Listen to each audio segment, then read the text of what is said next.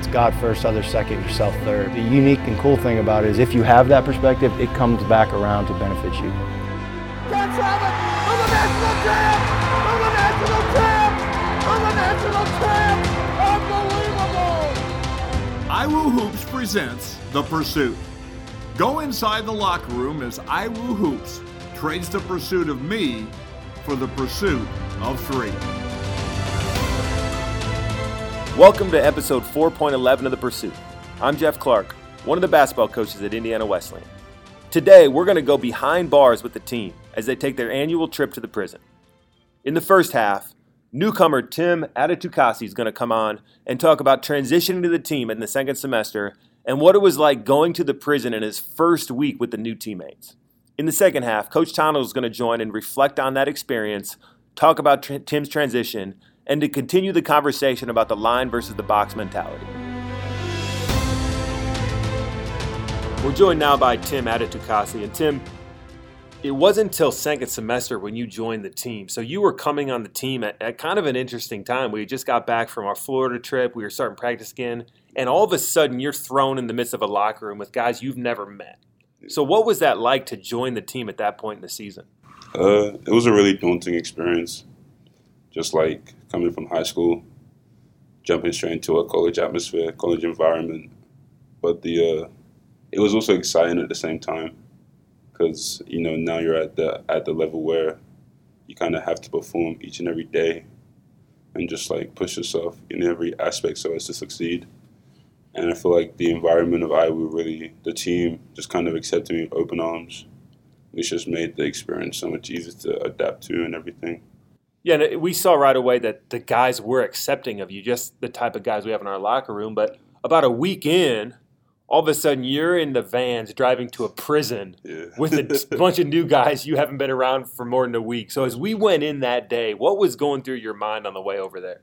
I mean, I was kind of scared in all honesty because it was like I've never been to a prison before, so you're like you're just trying to gather everything you know about prisoners and just try to understand how to act. Like, should I say what's up? Should I say how you doing? Should I just be hella cool? Should I, it was just you did. I didn't know how to act in all honesty, but yeah. So, so take listeners through the, the moment we walk in and we have to go through security and sign our life over. Yeah. What did you experience that day, and what did we do with the prisoners? Um, so we just uh, we got there. We went through like the security check, and I actually forgot my shirt. so like I was wearing a sweater, and they asked you like, "Do you take it off?"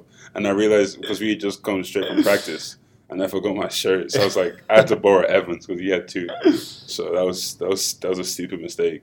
But um, we go yeah. So we got there. We um started to we talked for we talked with a couple of them for like uh, five minutes, and we you know, did some basketball drills. You know, had some good fun, played some games, and then we ended off with some scrimmage. So yeah, it was it was pretty fun. One thing that I've learned just going here for years is at the beginning there's always a feeling out process where Yeah. our team's kind of hanging out one corner, the inmates are, Yeah, and you don't really know how to interact with each other. But the thing that connects is the ball. Yeah, As soon as the ball comes out and guys start shooting around and they start playing one on one and start doing drills, and all of a sudden there's this connection that is formed because of basketball when you interact. So how did you start break that tension where people are separated, but then all of a sudden we start to unite and we start to really get to know each other? I think it was literally really just like the second the basketballs came out, like you said, we just started to shoot around. Guys were rebounding for each other. Guys were passing it to each other, like, "Hey, good shot." You know, guys were dunking. It was like, "Okay, you getting up?" And just like they respected like just the fact that we were ballers, and you know that was it. Just made it so much easier to just talk to them as men. The bull like started the conversation, and we just kept it going. And one of the one of the fun things to watch is within five minutes of the basketball being out, you forget Yeah, you forget that there's inmates and there's Indiana Wesleyan college basketball players. You're just out there having fun, and you see it on the faces both ways that people are just hanging out with the ball and and fellowshipping, and you forget all else that was going on off the field. Now there was one moment I, re- I remember with you. So near the end, they really wanted to scrimmage, yeah. and we really didn't want to, obviously, because one we can't with you know have an actual exhibition. Mhm. And we're playing in two days, so we don't want some of our guys who are playing a lot of minutes out there running up and down. Yeah. So we threw a couple red shirts, um, and just random guys out there. And there was a moment where you went down the lane and you dunked on Yeah. one of the inmates. Take, take, take us into that moment. So um, yeah, we had been playing for a couple minutes. We were kind of warm, and uh, we got like a rebound. They one of the best shooters. So I I, I brought the ball up, like I'm just in transition, and like there's a there's an open lane, but then the inmate comes across, so I'm already like like decided to dunk it. He comes across kind of late. I just like yam it on his head. I was like, after I dunked it, I was like, how does one respond in this situation? Like, these are prisoners. Just think about, like, they could te- potentially hurt you if you talk a bit too much. So I was just like, okay, I'm gonna just, I'm gonna just flex a little bit, you know. It's just like, I felt like the man though. Like, I really felt like just an OG. Like nobody could touch me for that moment. But, yeah. it felt good. And then, so after after we're done playing, we transition to a time where we just have a an open sharing time, and Coach Tonagel opens up and just kind of shares who we are as a team, and he opens the mic up, Yeah. and anybody in the gym, any man can come down and share. What did you hear as different people started to open up? just the stereotypes start to like fall away and just there's a relationship that builds and it was beautiful to see just like men that you would think would be like they wouldn't have any regret for the acts that they committed but these men were actually the most humble and grateful men you'd ever seen probably because they they realized the mistakes that they had made you know and just realizing that the image that they set for the next generation is just so like important on setting them up for becoming great men, great leaders, great husbands, just everything like that. So that was I really respected. I I I, made the mistake of kind of jumping to conclusion about the guys, but when they just started talking to me and kind of teaching me lessons, it was really it was really it was really deep and just impactful on me. That's one of the powerful things is we can all have stereotypes, Yeah. but once you talk to someone heart to heart and you really get to know them, stereotypes start to break down. And we see that every year as we're often way more encouraged by the testimonies they share than they are from us. But there's this moment when you saying you're a weekend, you don't know our guys very well at this point, but you mm. decide to get up and share. Can you just talk? What was it? How much courage did it take to get up and share? What was on your heart, and what did you say to everybody? Yeah, it's funny. You think like it's easy to share. You just like exaggerate every potential outcome of the movement. like you feel like because we were sitting on the bleachers and like I feel like if I took one step, I'd just fall off the bleachers and just make a fool of myself. But um, no, I got up and I just felt you know the need to say thank you to the guys because I was the youngest there, just being 17, and these like we went from my 17 up to the ages of like 60 you know, late early '60s. So, just I told the guys that yeah, I was probably the youngest there, and they were shocked because like I don't look like an average 17 year old.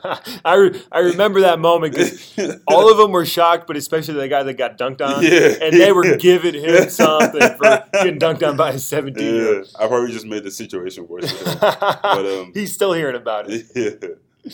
But it was um I just like felt the need to say thank you for just setting like an example for me.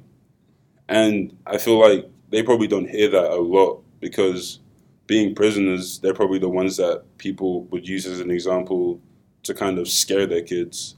Like this could happen to you if you make mistakes, but I think it was more of I want to have the mindset you guys have, but just not make the mistakes that you guys did. And they they were completely like open hearted and agreed with me completely, saying that I like the seventeen was when they first started committing their first crimes, and so just seeing me, you know, being in college and just like now again being put into a life where I have to be more independent, they just really wanted to. They were just really encouraging, saying that hey, like don't don't mess it up, you know, just don't take it for granted. Just use every second you have to the best of your ability, and that was really encouraging. And you articulated at a very high level that day, but I think the thing that everybody appreciated was the humility that you shared with both Yeah. the inmates and our players. And I, and I know talking to Trevor Wade afterwards, he actually said there was just this moment there where we knew Tim was one of us. And it's not that anyone was doubting that before, but um, you know, people can kind of try to come into a locker room and prove who they are Yeah. rather than just be humble and say, "Hey, I'm here to grow, and I, I want to, um, I just want to get better."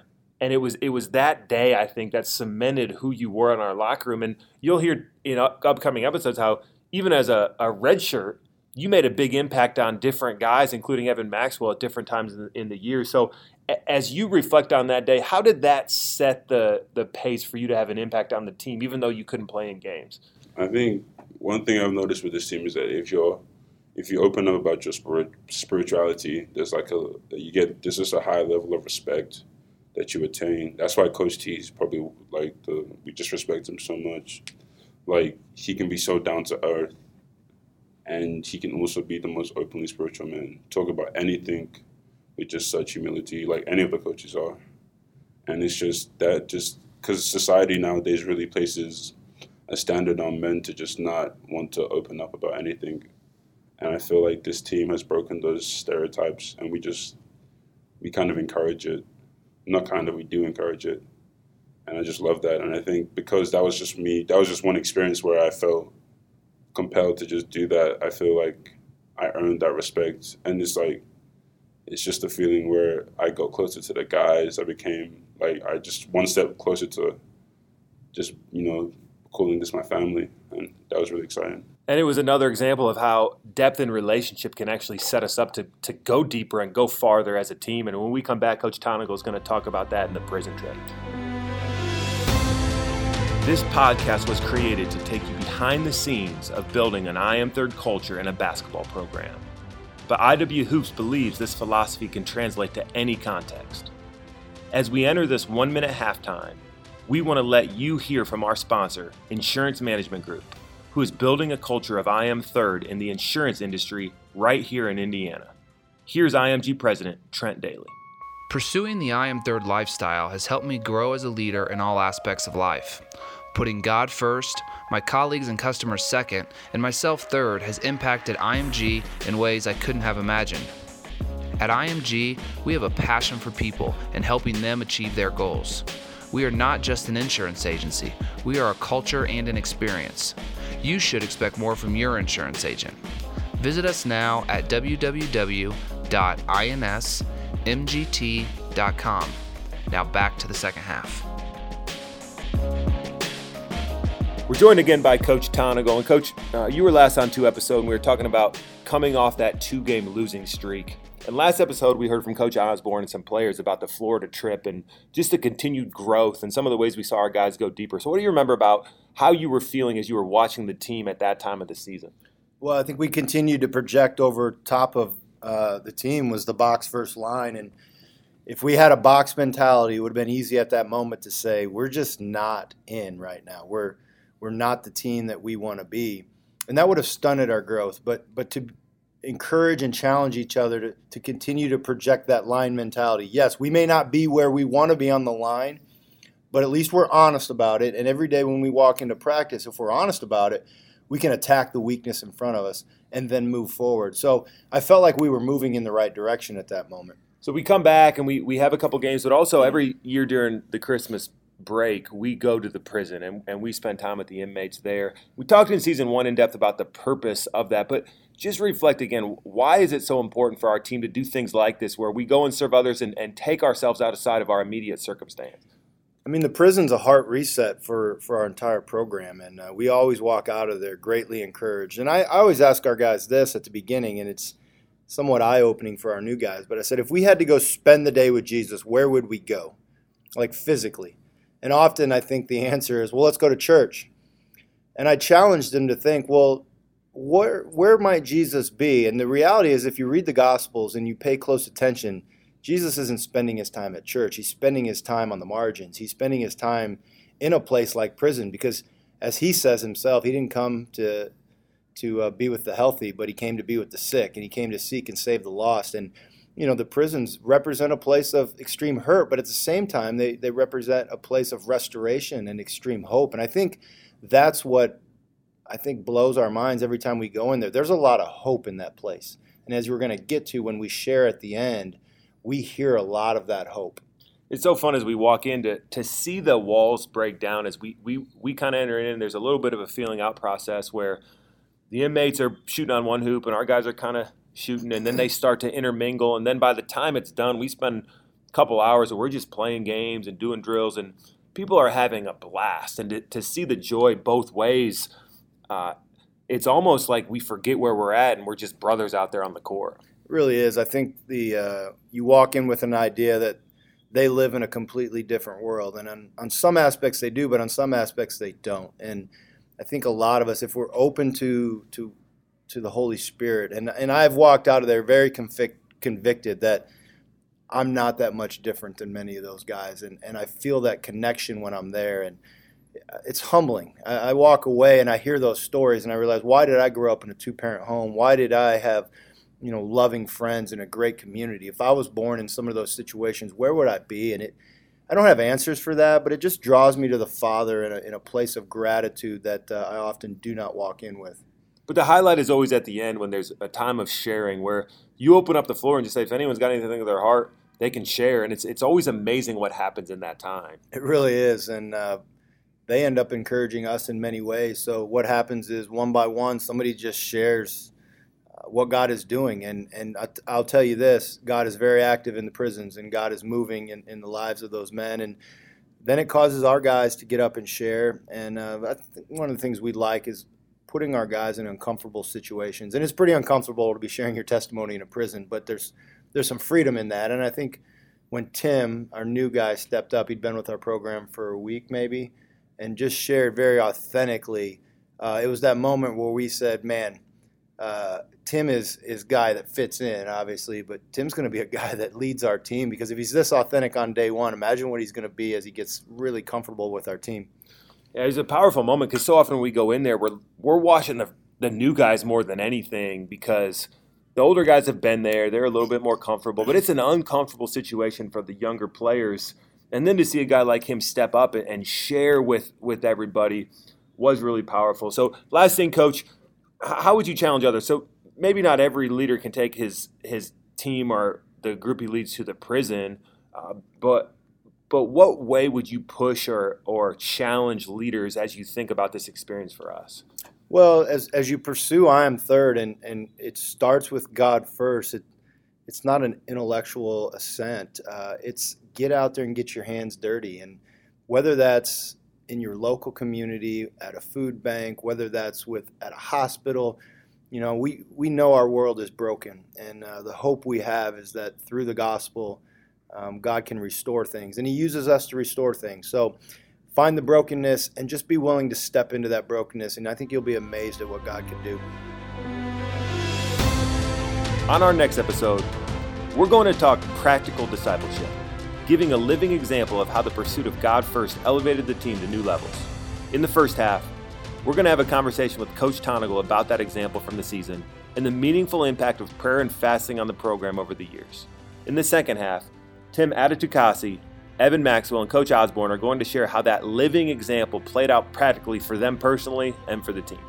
You won't want to miss it.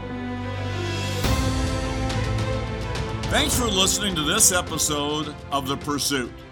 If you were challenged to grow from this podcast, please rate or review us on your podcast platform or share with those you know as it helps multiply the impact. If you have a question you would like to ask IWU Hoops on a future episode, hashtag Ask IWU Hoops or email jeff.clark at indwes.edu. You can follow us on Twitter, Instagram, or Facebook at IWU Hoops. Join us next time right here on The Pursuit. And remember, if you want to be first, first find a way to be third.